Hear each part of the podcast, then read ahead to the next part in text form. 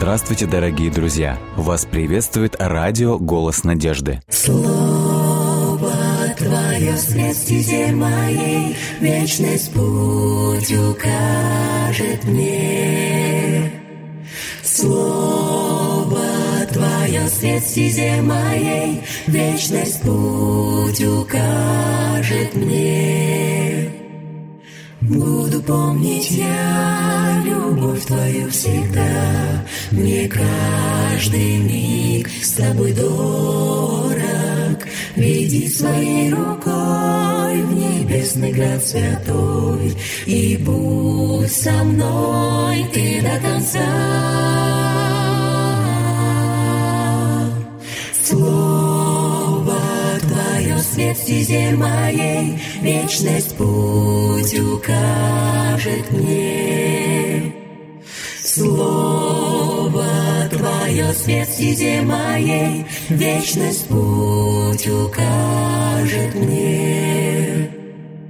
Если убоюсь, если я с пути собьюсь, знаю я, Ты со мною, и в Твоих руках исчезает страх.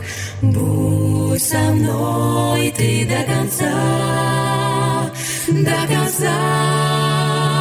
Слово Твое свет стезе моей, вечность путь укажет мне. Слово Твое свет стезе моей, вечность путь укажет мне. Вечность путь укажет мне. Дорогие друзья, мы продолжаем наш эфир. Сегодня будем читать 50-ю главу книги «Псалтирь», это Псалом Давида. А пока хочу напомнить, что если у вас есть какие-то пожелания, предложения, или вы хотите, чтобы за вас помолились, или помолились о ваших близких и родных, или, может быть, у вас в жизни тяжелая ситуация, вы можете присылать нам сообщения во все группы «Радио Голос Надежды» в социальных сетях. А также вы можете присылать свои сообщения на номер WhatsApp или Viber. Номер телефона +7 915 688 7601. Итак, мы приступаем к прочтению. Псалом Давида, когда приходил к нему пророк Нафан после того, как Давид овладел Вирсавией. «Сжалься надо мной, Боже, по любви своей неизменной, по великому своему состраданию, изгладь преступления мои, смой всю вину мою с меня, очисти меня от греха моего. Сознаю я преступления свои, и о грехе своем всегда помню. Против Тебя, Тебя одного согрешил я, сделал то, что зло в глазах Твоих, так что прав Ты в приговоре своем и в суде своем чист. Я с самого рождения порочен, грешник с того времени, как мать зачала меня. Тебе же угодно преданность в самой глубине души, и Ты желаешь все самое сокровенное во мне мудростью своей озарять. Очисти от греха меня, и сопом своим стану чист я, омой меня, белее снега буду, дай услышать мне о прощении, обрести эту радость и счастье. Сокрушил Ты меня, но обрадуй же вновь. Отвернись от грехов моих и изгладь все беззакония мои. Сердце чистое сотвори во мне, Боже, и дух в искушениях стойкий во мне обнови. Не прогоняй меня от себя, не лишай меня духа своего святого. Возврати мне радость спасения в Тебе, и мою готовность повиноваться Тебе укрепи. Стану тогда отступников учить путям своим, и грешники к Тебе обратятся. Боже, Бог, Спаситель мой, избавь меня от вины за кровь пролитую, дабы мог я, ликуя, восславить избавление Тобой дарованное. Открой уста Твои, Господи, я восставлю Тебя. Принес бы я жертву Тебе, но Ты ее не желаешь, и все сожжения Тебе не угодно. Жертва Богу, дух сокрушенный, сердце сокрушенного, кающегося, Ты не отвергнешь, Боже. По милости своей сделай Сиону благо, и стены Иерусалима вновь возведи. Возрадуешься Ты тогда жертвам подобающим, всесожжениям и жертвам, Тебе всецело посвященным. Тогда возложат тельцов на жертвенник Твой». Это 4-й известный и покаянный псалом Давида. Мы знаем, что у Давида 7 покаянных псалмов, и это один из известных покаянных его псалмов. Ну, наверное, это, самый известный. Наверное, самый известный, стиха. Поэтому, да, я и отметил этот момент. И здесь есть указание после того, если в предыдущих покаянных псалмах не указывается причина покаяния, мы подразумеваем, что это был один из таких самых трагических моментов в жизни Давида. И здесь указание, если после какого согрешения непосредственно Давид произносит слова покаяния, сказано, когда приходил к нему Нафан после согрешения с Вирсавией. Непосредственно вот этот псалом родился у Давида. Мы уже, если вы помните, как-то комментировали ситуацию, которая сложилась тогда в жизни Давида, размышляли вот когда о покаянных псалмах предыдущих. И вот здесь в данном псалме есть, то есть я поэтому не хочу сейчас вспоминать эти события, потому что всем нам они хорошо известны. Да, события, связанные с прегрешением Давида в случае с Вирсавией и Урией. Я просто хотел обратить внимание в данном случае на ряд ключевых слов и идей, которые здесь псалмопевец употребляет. И здесь хочу обратить внимание вот на что. Значит, в этом псалме есть грех Давида, о котором он говорит, есть сам Давид, то есть непосредственно его личность, и есть Бог. И вот два вопроса. Что грех Давида привнес в его отношениях с Богом, и что грех Давида привнес непосредственно в его жизнь непосредственно. Вот две направленности. Направленность к Богу и направленность непосредственно к нему согрешившего. То есть, как грех повлиял на его отношения по вертикали, и как грех повлиял непосредственно на его личную жизнь. Давайте вот первый вопрос мы затронем, что привнес грех непосредственно в жизнь Давида по отношению к Богу. И вот ключевые слова, которые он употребляет. Что он просит удалить, что он просит устранить. И вот я процитирую ряд, я просто вот эти тексты подчеркнул для себя. Третий текст. «Помилуй меня, Боже», и вот ключевое слово «изгладь», или «сотри», или же «удали беззакония мои». Следующее слово, которое я подчеркнул, четвертый текст. «Многократно омой меня от беззакония, от греха моего очисти». Пятый текст. Да, грех мой всегда предо мной, он говорит. Девятый текст. «Окропи меня Исопом, и буду чист». Снова использует это слово «омой меня, буду белее снега». 11 текст. «Изгладь», опять тоже слово «сотри» или же «удали» беззаконие мое. 12 текст. «Сердце чистое сотвори во мне, дух правый обнови внутри меня». 14 текст. «Возврати мне радость спасения». Если собрать вот эти ключевые глаголы, какое ключевое слово повторяется неоднократно Давидом? «Очисть», «сотри». Да. Понимаете? «Изгладь», «омой», «очисти», «сотвори». То есть идея того, что я потерял это сердце. Да. Господи, пересотвори его. То есть оно не подлежит восстановлению. Мне нужно его снова сотворить. И вот эти ключевые слова «обнови дух», «возврати радость». И вот здесь мы подчеркиваем главный момент. И Давид просит о чистоте, он просит об обмытии, он просит об удалении вот чего-то нечистого, что пришло в его жизни. То есть какой он сейчас, в его понимании? Он не чист. Вот. Он не свят, он запятнан, если говорить еще другими синонимами, он загрязнен, или же, если говорить непосредственно вот специфической лексикой, он осквернен. Вот. Поэтому мы видим, что Давид потерял, вот здесь главное переживание Давида, он потерял чистоту, или же, если опять же использовать синоним, он потерял святость. Вот об этом я немножечко хочу поговорить. Ну, тут мне вот сам момент интересный. Вот я, в синодальном, этот 12 стих, он звучит, что «И дух правый обнови внутри меня». А вот здесь вот в новом переводе «Дух в искушениях стойкий». «Обнови», мне обнови. То есть такое ощущение, что... То есть способность быть стойким в следующих искушениях. В плане того, что вот эта вот стойкость, она как будто сведена на ноль. Благодаря вот этому одному греху, если так можно сказать. То есть грех поразил его способность быть стойким и противостоять греху. То есть это вот хороший момент, ты подчеркнул. Да, то есть такое ощущение, что его нужно заново как будто восстанавливать с нуля. Не то, что оно там упало на какое-то деление. Очень хороший момент. То есть грех, он притупляет способность нам дальше сопротивляться. И наоборот, если у нас постоянно идут победы над грехом, у нас укрепляется возможность, или вот эта стойкость, или вот это, мы еще такое слово используем, как навык противостоять греху. Но Давид это потерял. То есть ключевая идея, что он потерял. Он потерял очень много. И потерял, главное, чистоту и святость. Он сравнивает свою праведность, опять же, образно говоря, с запятнанной одеждой. Этот образ часто встречается в Священном Писании. Главная характеристика народа Завета, к которым относится Давид, Господь говорил однажды своему: «Вы народ святой, вы царство священников». Вот здесь я хочу немного поговорить о святости. Что значит быть человеком святым? Сегодня, к большому сожалению, в светском обществе это вообще не особенно ценное качество. Ну и надо сказать, что в христианском обществе часто говорят: ну что ты, святоша такой, да, как бы даже в таком некотором негативном плане как бы вот это качество оценивается. Что значит быть человеком святым? Мне кажется, сейчас это понятие немножко переформировалось или трансформировалось, и очень плохо, как я считаю, потому что если уж брать, там, допустим, святой с точки зрения, если не ошибаюсь, греческого, даже и еврейского в смысле. Святой — это отделенный. То есть ты отделен для чего-то. То есть у тебя есть какая-то определенная, не знаю, роль, задача, которой, то есть все делают другую, а вот тебе я поручил, вот сделай вот это.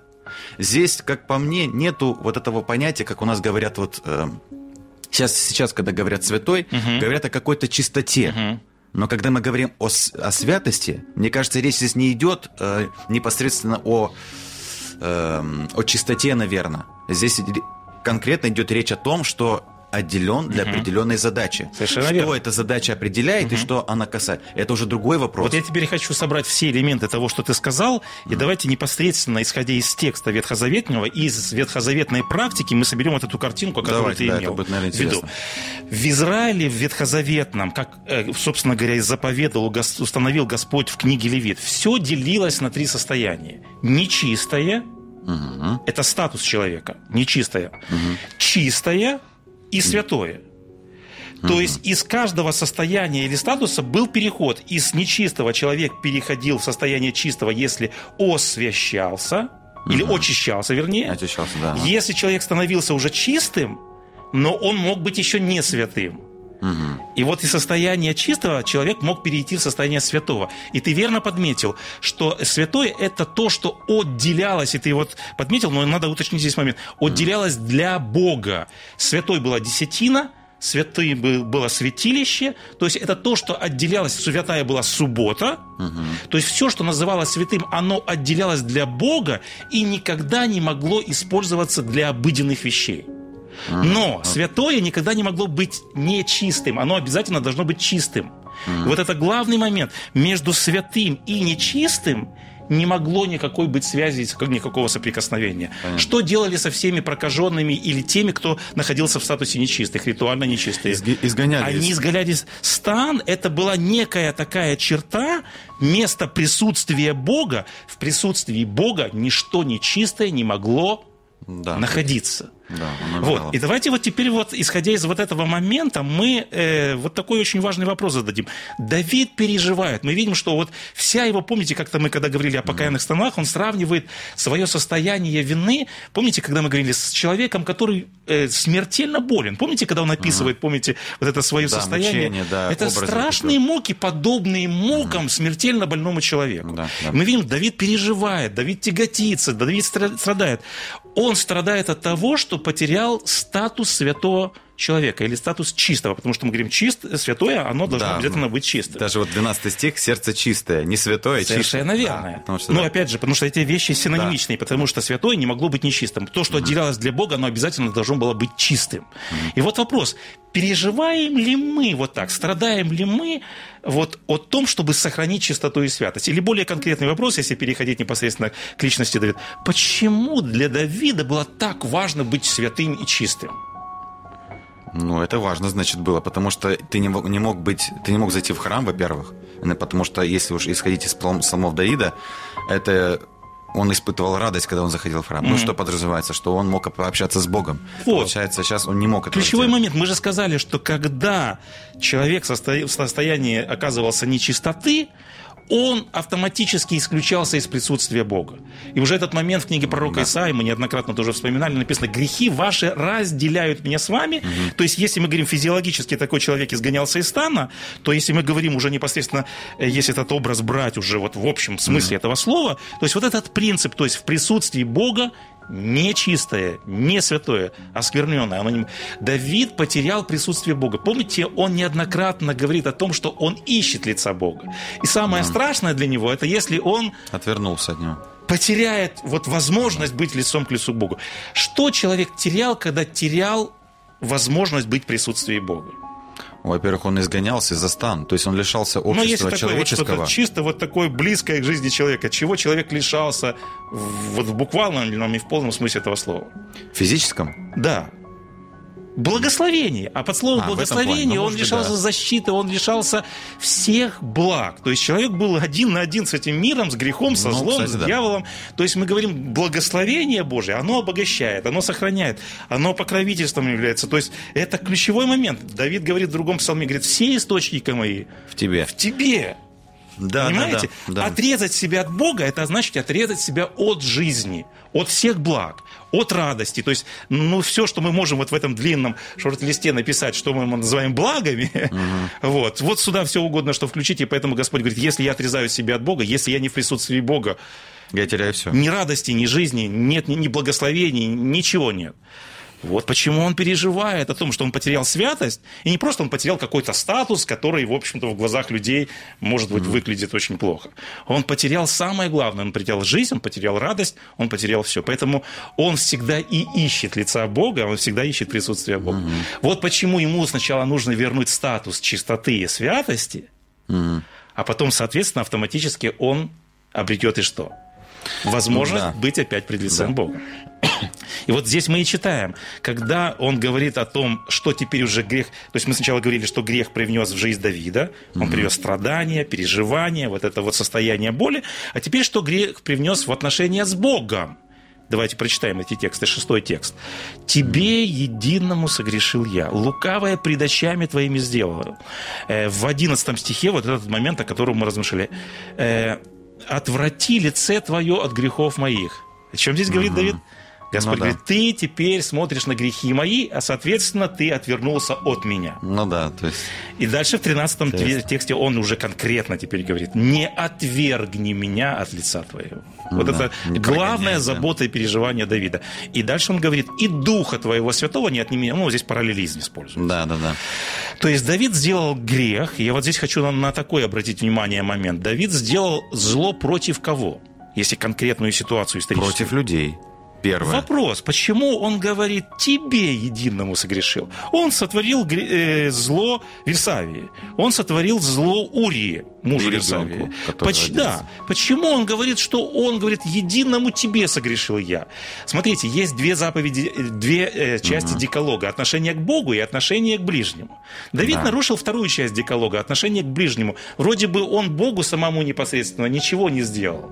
Почему Давид говорит о том, что он согрешил Богу? Говорит, тебе единому согрешил, лукавое пред очами твоими сделал. Но первое, что приходит на ум, это 10 заповедей. Потому что мы же говорим, что он вроде нарушил вторую часть заповеди по отношению к ближнему. Почему он говорит, что я по отношению к Богу нарушил заповедь? А мы знаем, что если ты нарушаешь одну заповедь, то ты виновен во всех заповедях. И другой еще момент, что, мне кажется, Давид прекрасно знал, что Бог все видит. И это он знал об этом.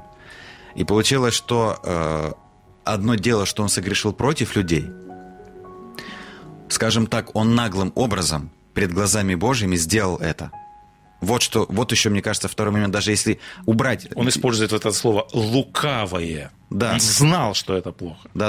Я говорю тому, что если даже убрать 10 заповедей, Бог же, он же говорит, я все вижу.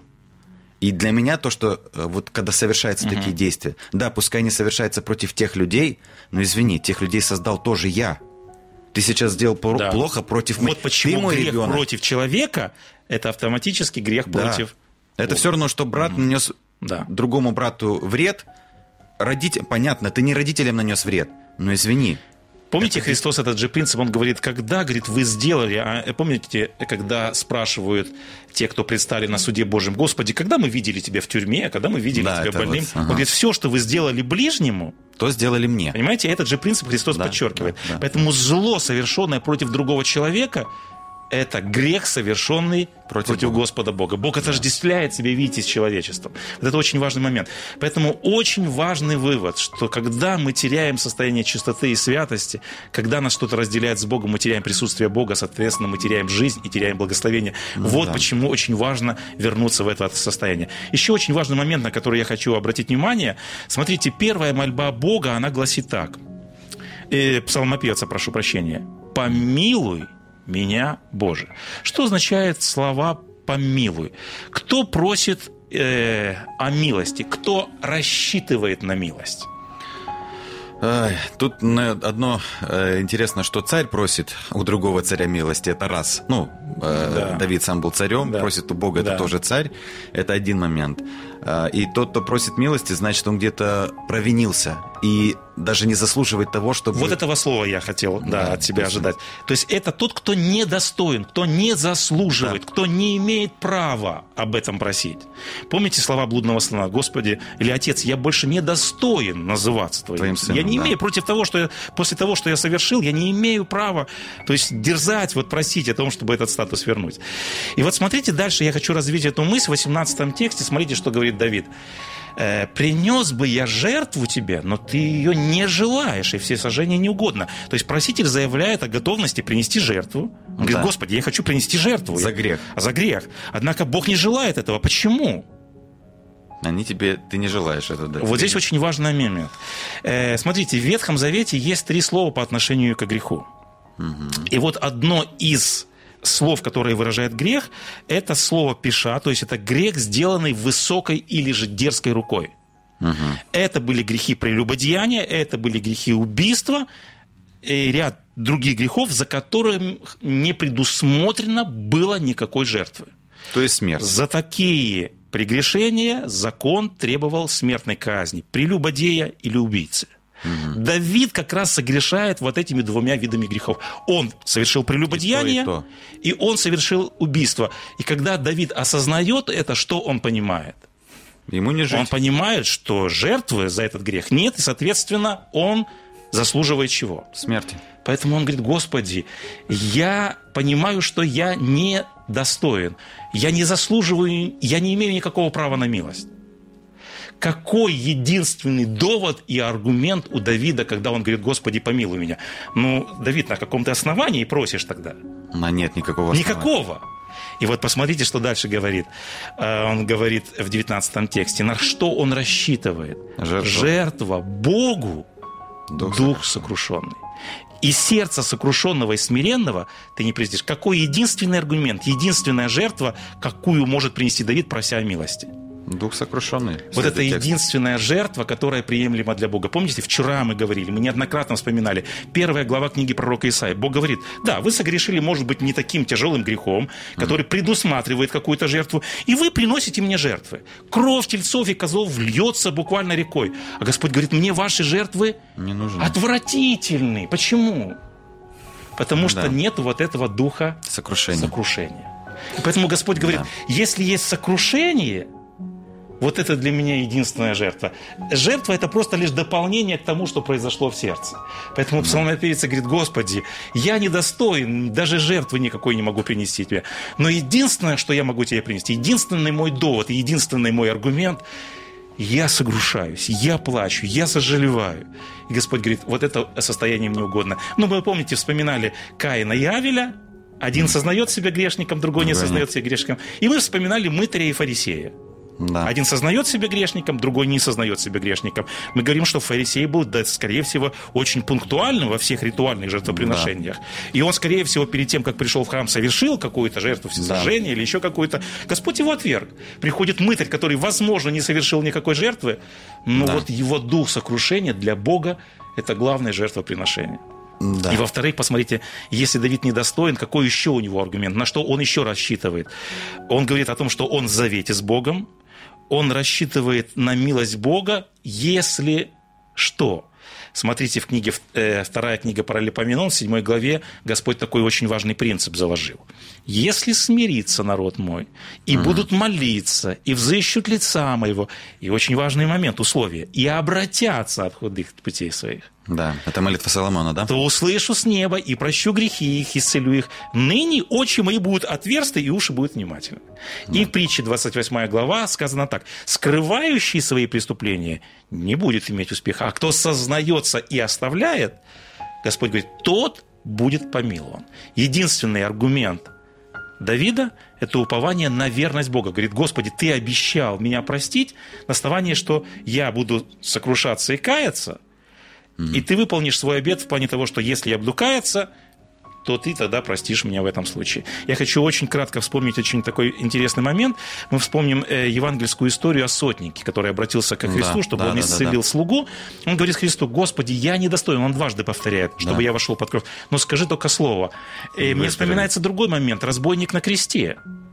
На каком основании ты просишь у Бога быть в Царстве Небесном, если ты вчера дерзко, жутко убивал людей? Ну, на каком основании ты просишь? Какой единственный довод был у разбойника, у этого недостойного язычника, сотника, у Давида? Я думаю, Христос видел их сокрушенный дух. Сокрушенное сердце. Об этом не написано, но, я как понимаю, это предполагается, потому что...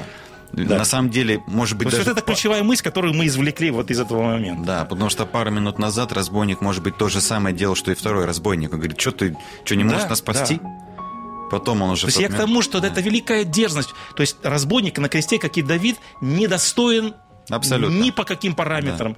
Поэтому он говорит: Господи, Господи, единственный мой аргумент — это мое сокрушенное сердце. Мне понравилось высказывание, в книге «Желания веков» сказано: сотник видел свое недостоинство и все же не побоялся попросить о помощи. И вот это очень нравится мне высказывание. Он уповал не на свое благочестие. Его единственным доводом была его неизбывная нужда. Господи, у меня либо вечная погибель, либо мне не на что рассчитывать. Поэтому, говорит, мой единственный довод, Господи, это мое сокрушенное сердце. И поэтому мы видим, что Господь смотрит не на наши заслуги, Он смотрит на наше сокрушенное сердце. Какой грех бы сегодня камнем не лежал бы на нашей душе, какой бы тяжелый поступок мы его не совершили. И я знаю, что многие сегодня люди, и даже долгие годы, тяготятся этим состоянием. Если мы придем к Господу с сокрушенным сердцем и скажем: Господи, единственный мой аргумент, единственный мой довод, с которым я пришел. Сокрушен. Господи, я каюсь, я сожалеваю. Господи, прости, сердце чистое сотвори во мне, и дух праведный. Для Господа это, вот для Бога это самый главный фимиам. Помните, жертва всесожжения, написано, она поднималась в виде фимиама. Написано, это благоухание, приятное Господу.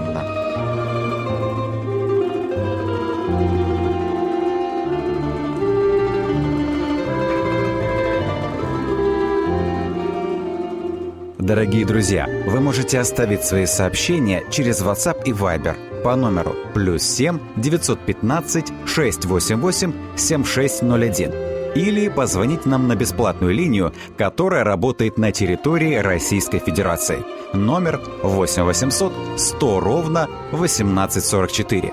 8 800 100 ровно 1844.